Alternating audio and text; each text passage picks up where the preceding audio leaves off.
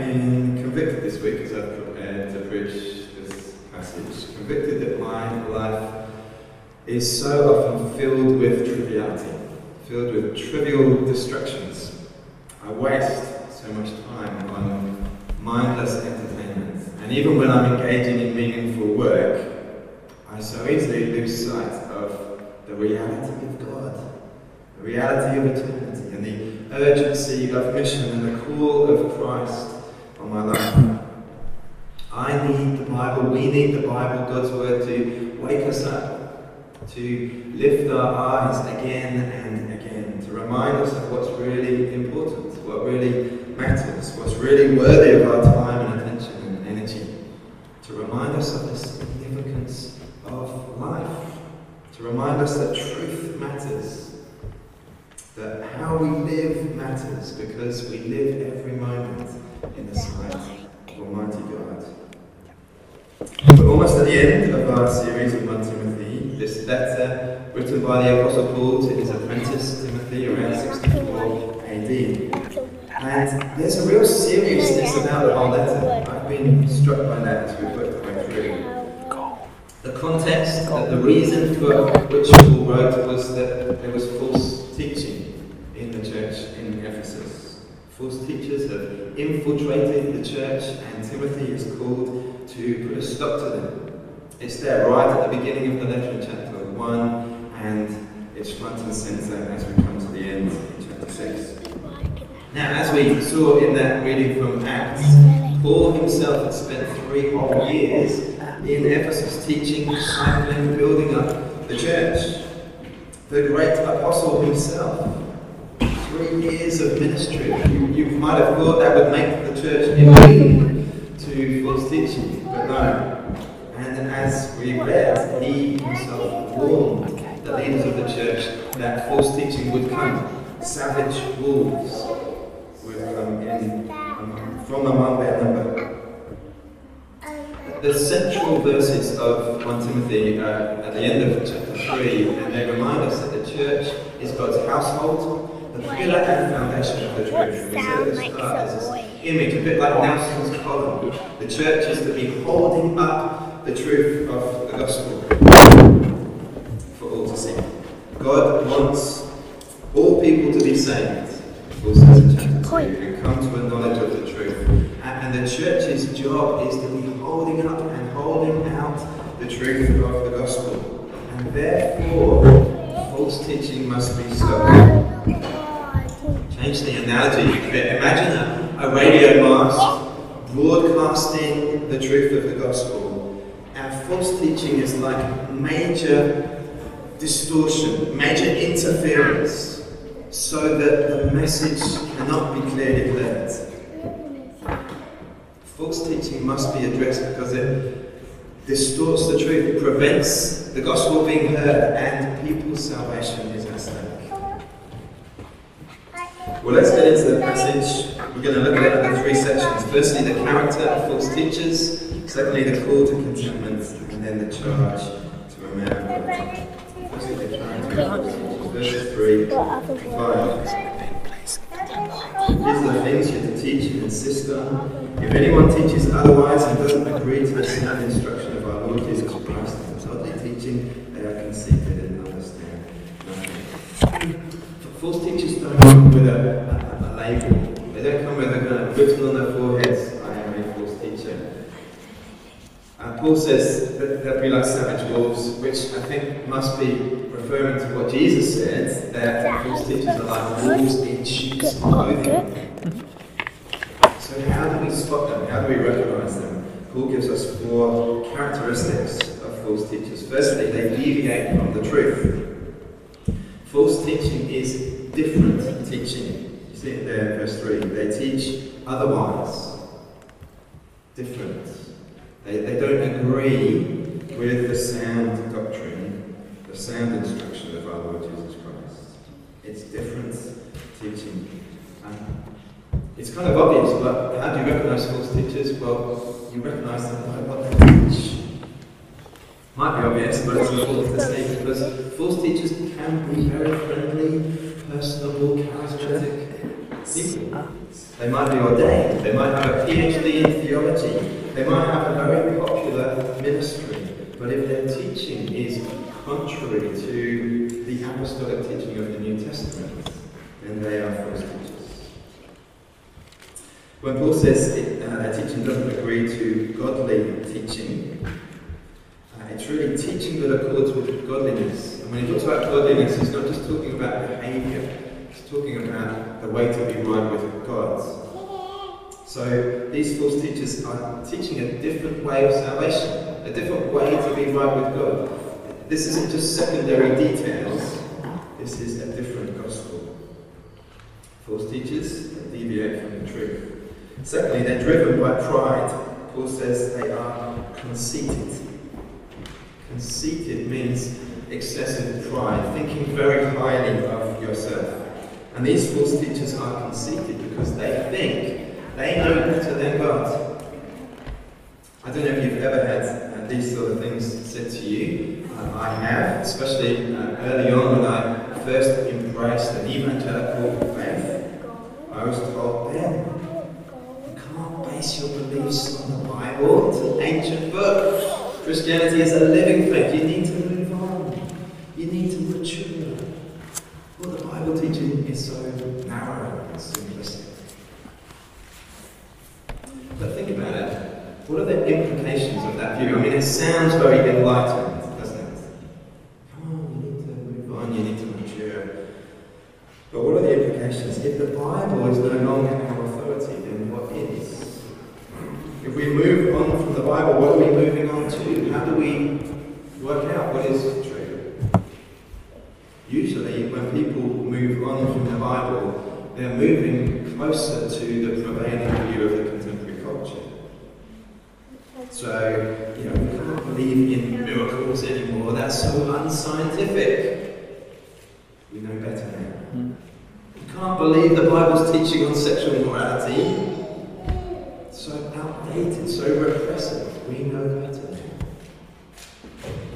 Can you see the arrogance in that kind of position? Uh, let me illustrate it like this. Imagine after the service, I offer to make you a, a drink, get you a drink from the kitchen, and you say, ah, thanks very much, Ben. I'd like a coffee, um, white coffee, no sugar, nice and hot. So I go into the kitchen and I find ah, the coffee machine's been turned off, and the milk's been put back in the fridge. And, ah, it's going to be a real hassle to make them a white coffee. Pretty inconvenient.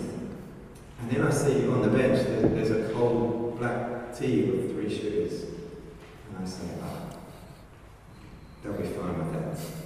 That'll be alright. Can you see there's a, there's a certain arrogance in thinking like that? Thinking that I know what you want and what you'll be happy with. So it is with false teaching.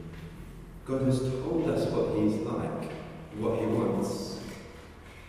And yet, point after point, false teachers think that they know better than what God has revealed in the Bible. The Bible's teaching isn't very convenient, easier to follow their own ideas. You know, there will always be things in the Bible that conflict with our own personal beliefs, our own natural reasoning. The mark of a true teacher, a true Christian, is that when you come across something in the Bible that differs to your own thinking, well, you're willing to change. You're willing to change what you think to bring it in line with what God says. And so I think it's worth all of us asking are there any points on which I've had to do that? Are there any points on which I've had to submit to the Bible's teaching because it differs from my own reasoning? Or have I reinterpreted teaching on that point in order to hold on to what I? Thirdly, false teachers they divide the church. Verse 4 tells us they have an unhealthy interest in controversies and quarrels about words that result in envy, strife, malicious talk, evil suspicions, and constant friction between people of corrupt minds. Now, true teaching that we're all going to agree on every point. but we'll be united in the things that matter, united in the gospel. And we'll agree to disagree on the secondary things so that we're not distracted from getting on with the important work of. Yeah, there, there are primary beliefs and secondary beliefs. And it's worth thinking kind of what goes in each of those categories. Primary beliefs are things related salvation, things like the divinity of Christ and the bodily resurrection, and Jesus is the only way of salvation. The kind of things that we say in the creeds. And then there are secondary things like uh, who we should baptize and how, and the order of events when Jesus returns, and the age of the earth. Things that Bible believing Christians have come to different conclusions on. Secondary matters, and we can have a divergence, a diversity of views within a united church. Primary beliefs we want to hold on to and fight for. Secondary beliefs with humility, humility agree to disagree.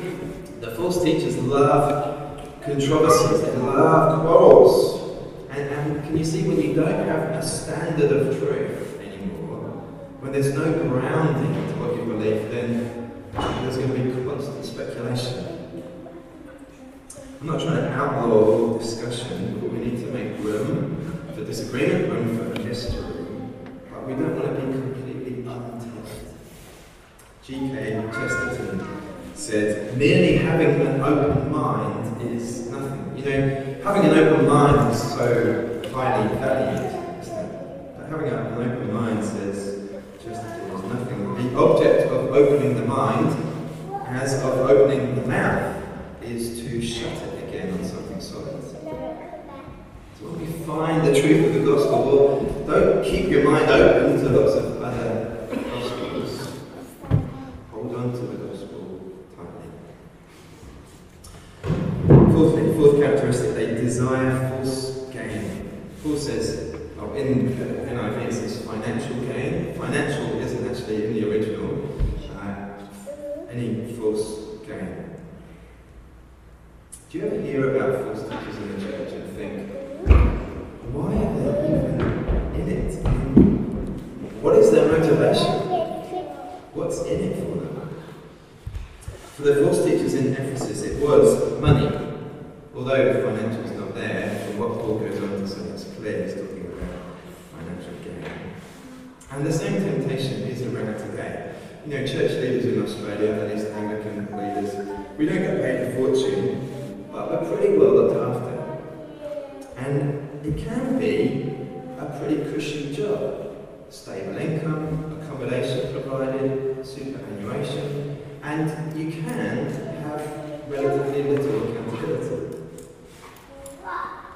But greater abuses come in the form of televangelists with their promise of blessing to anyone who makes a large financial contribution to the ministry.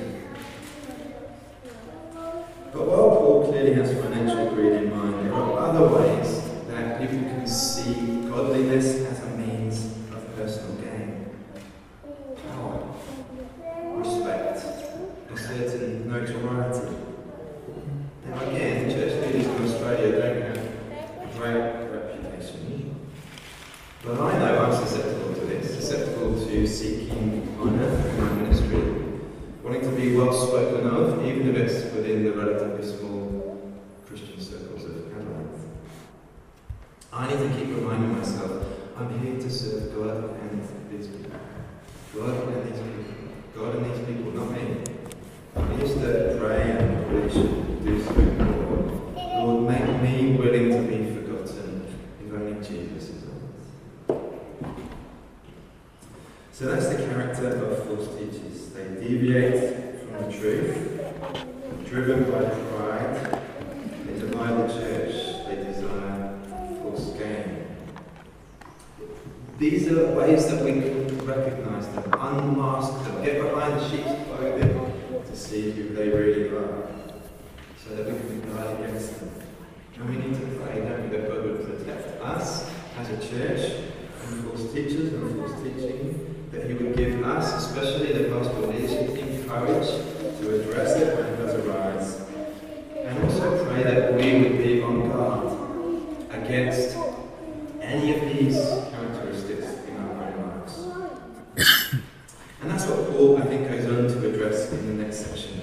he takes that idea of uh, false gain, financial gain, and in verses 6 to 10 gives a call to contentment.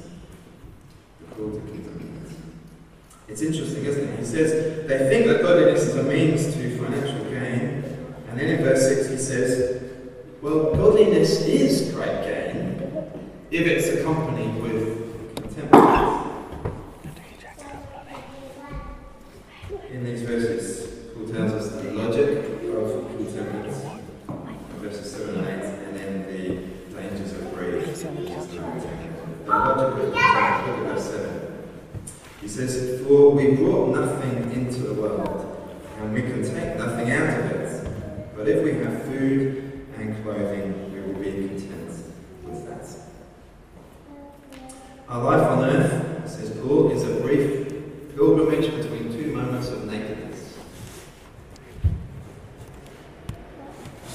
heard someone else say, I'm not sure I particularly like this image, but I'm going to be. Um, neither nappies nor death shrouds are hot. You can't bring anything in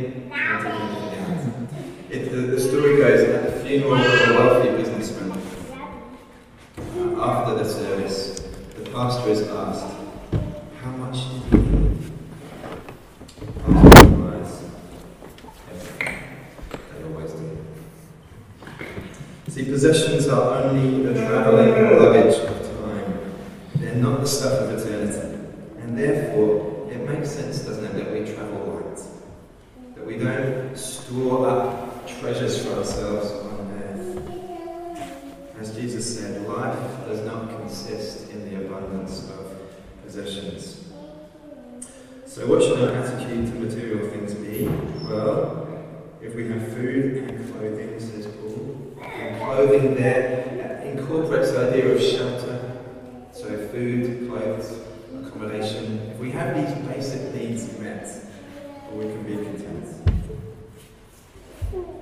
John Stott, in his commentary on 1 Timothy, uh, quotes from the evangelical commitment to a simple lifestyle. I think it puts it well. We resolve to renounce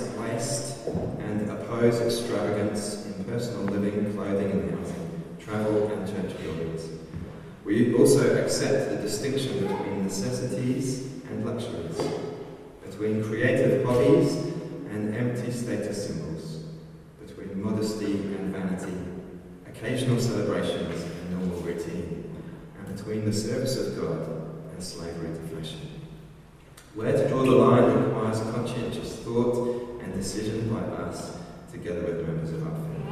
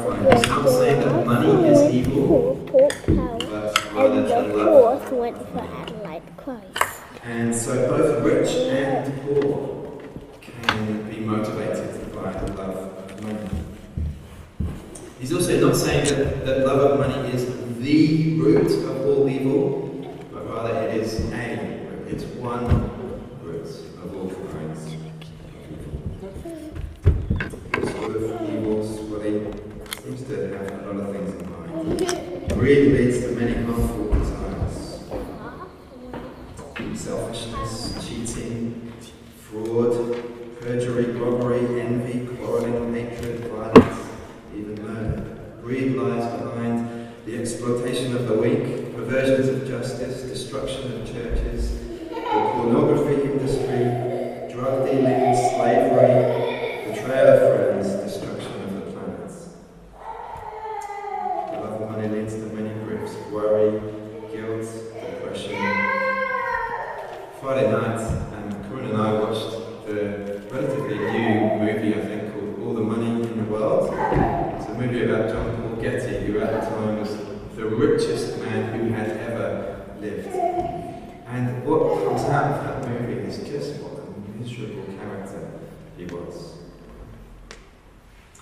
Paul says some people, this isn't theoretical, some people eager for money have wandered from the faith.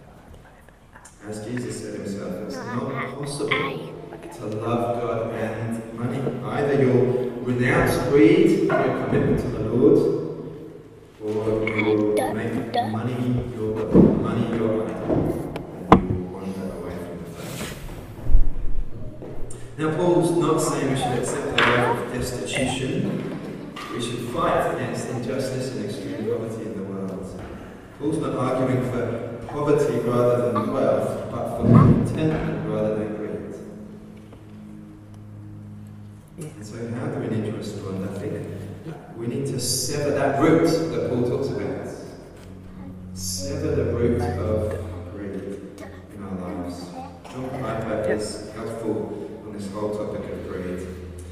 he suggests a, way that we can actively do this is to seek our satisfaction in the Lord.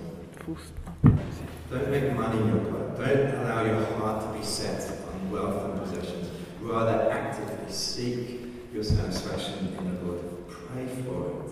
Ask that God will do that work in your heart. Trust God's promises to provide for for you and ask and Him the horse give for it needs to be active. If we just kind of uh, take a passive approach, we'll get caught along in the tide of our, our materialistic society. We need to kick against the tide. You know, over the years, people have come to me as a pastor uh, with wanting to talk about many different struggles that they've been facing, sins that they're struggling with. No one has ever come to me and said, I'm struggling with greed. And yet, it is so pervasive in our society and so easy to justify. It's one of the many areas in which we're called as God's people to be different, to have a different value system. And yet, sadly, I think as Christians, so often we're pretty much the same to the people around us. If people could see our bank accounts, they could see our attitude to wealth and possessions, what would they conclude went we really? What would they conclude is our and- greatest treasure? and the blueberry went for Calton. It's the cool content. Thirdly, finally, the charge to a man of God. Paul's writing to Timothy. I think these things apply to all of us, men and women of God. Paul says, Flee. You, man of God, flee from all this. Actively flee from the love of money and all the evils associated with it. Run from evil as far as you can, as fast as you can. We know what it is to flee, don't we? We can imagine the person running away from the tiger or bear. How do you do That should be our attitude to greed. Flee it. Run away. Instead, go in hot pursuit of I or These six things. art in a work. that I think come in three pairs righteousness and godliness. I That is right dealing with people and right dealing with God. Worship of God, not money. Pursue faith and love. That is faithfulness, integrity, and love. Sacrificially seeking the good of others rather than being greedy for self. Pursue endurance and gentleness. That is patience in difficult circumstances and patience with difficult people. Pursue these things, go after them with all you've got. Then we're to fight. Paul says, Timothy, fight the good fight of the faith. I don't know anyone who enjoys a fight. I guess some people do. I think most of us Did I have rightly G? withdraw from a fight. What? But there are times when it's necessary. Paul's talking here about the fight of the good fight of the faith. In other words, we're to fight to guard the truth Martin. in the context of false teaching. Fight that the truth is guarded. salvation of the lost. Yellow. In our DNA group, we're reading through John's Gospel at the moment. A couple of weeks ago, we were in John chapter 2, looking at the story of Jesus going into the temple, overturning the tables of the money changers. Hmm. And he, he kind of made a whip, which he then used to drive them out. And it's quite confronting. We read how Jesus was full of zeal and righteous anger. Guess what I There are times when anger is the right response, and when false teachers are leading people away from the gospel, it is right to feel anger and to fight. Thirdly, Paul says, take hold. Take hold of the eternal life to which you are called when you made your good confession in the presence of many witnesses. This is probably a reference to Timothy's baptism, when he stood up publicly and confessed his faith in Christ. Paul says, take hold of the eternal life to which you are called. Seize hold of it. Treasure it. Eternal life, not just life in the future, life that we can enjoy in relationship with God. You know, it's possible to possess something but not embrace it, not enjoy it. Paul is saying, don't just have eternal life, live eternal life, live it to the full. What would that mean for you and me, for us to take hold of, to live fully the eternal life to which we've? There's a, this threefold charge flee, pursue, fight, and take hold. It- it- it's an ethical charge to do with behavior, fleeing evil, pursuing righteousness. It's a doctrinal charge, fight, fight for the truth, fight the good fight of the faith. And it's an experiential charge. Take hold embrace, enjoy, appropriate, live out the eternal life that we have. Balance, ethical, doctrinal, experiential. And John Stott, again, helpful comments. He says some fight for truth but neglect holiness. Others pursue holiness but have no concern for truth. Yet others disregard both doctrine and ethics in their search for religious experience. The man or woman of God combines all three. I found that really helpful to think, yeah, you know, is my life balanced? Am I seeking after those three things? Am For truth? Am I giving attention to uh, my holiness of life? And am I seeking an experience of God? In the final verses, Paul gives the basis for this charge. Verse 13. In the sight of God, who gives life to everything, and of Christ Jesus, who, while testifying before Pontius Pilate, made a good confession, I to keep this command without spot or blame until the appearing of our Lord Jesus Christ, which God will bring about in his own time. God, the blessed and only ruler, the King of kings and Lord of lords, who alone is immortal and who lives in unapproachable light, who no one has seen or can see. To him be honour and might forever. Amen. There's a kind of solemnity, isn't there? A real seriousness Paul says these things. Uh, he gives Timothy this charge, firstly, in the sight of God. It's a striking thing, isn't it, to be reminded that we live our lives in the sight of God. God, the life giver, the creator, the one who is able to empower you and me to hold fast, to keep going. God, as he tells us in verse 15, is invincible, immortal, inaccessible, invisible. In the sight of this God, keep this church. And in the sight of Christ, the good witness who made the good confession, Paul's reminding Timothy and us that Jesus remained faithful to the end. He understands this firsthand. He knows about the struggles that we face. He has been tempted in every way. And he's not disapproving. He's not looking to catch us out. No, he's with us. He's on our side. I charge you in the sight of God and of Christ Jesus. And I charge you in the light of Christ's appearance. Keep this command verse 14, without spot or blame until the appearing of our Lord Jesus Christ. Keep this command, says Paul, until Christ appears. He is coming. Paul is certain it will happen. Again, the character of the God he describes, the blessed and only ruler, King of kings, Lord of lords, that God will bring about. We don't know when, but his coming will mean the end of this age, the end of our struggles, the end of the opportunity for people to repent and receive the gospel. Paul is saying, remember that there is a reality beyond what you can see, that there is a reality beyond life in this world. Timothy, keep labouring there in Ephesus. People of lies, keep labouring there in Adelaide. Because however isolated you may feel, God sees. He sees all your efforts. And He can to continue faithfully to the end. the going.